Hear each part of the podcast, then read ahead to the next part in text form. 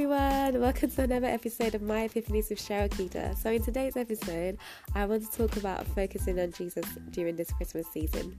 Christmas is around the corner. Yay! I'm so excited. I love Christmas so much. It's just such a lovely season, and it's so easy for us during this time for our focus to be drawn away from um, Him. And you know, I started this an Advent devotional yesterday, and it's um, the theme around it is considering Jesus, and it made me think, you know, um, of how we're we can easily be drawn away from uh, the reason for the season, you know.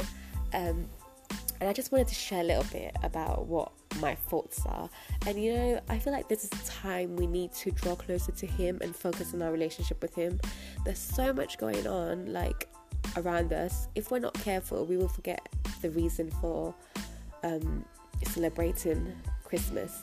And I just want to encourage you in this episode to keep your eyes focused on Jesus and just look to Him in everything that you do. You know, um, I pray that God helps us to think of new ways to keep Him at the center um, of everything that we do during this time.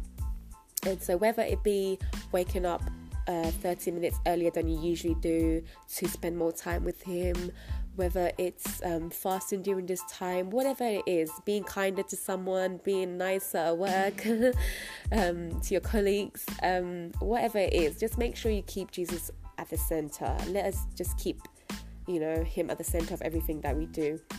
I just want to leave you with this Bible verse in Psalms uh, 143, verse 5. And the Word of God says, I remember the days of old. I meditate on all your works. I muse on the work of your hands. Um, let us meditate on His word and His works, everything He's done for us during this year and throughout the whole year. Um, this is a time for self reflection, I believe, and it will help us grow as well and draw closer to Him. So, yeah, this is what I have for you for this episode, and I hope you tune in next week uh, for the next episode.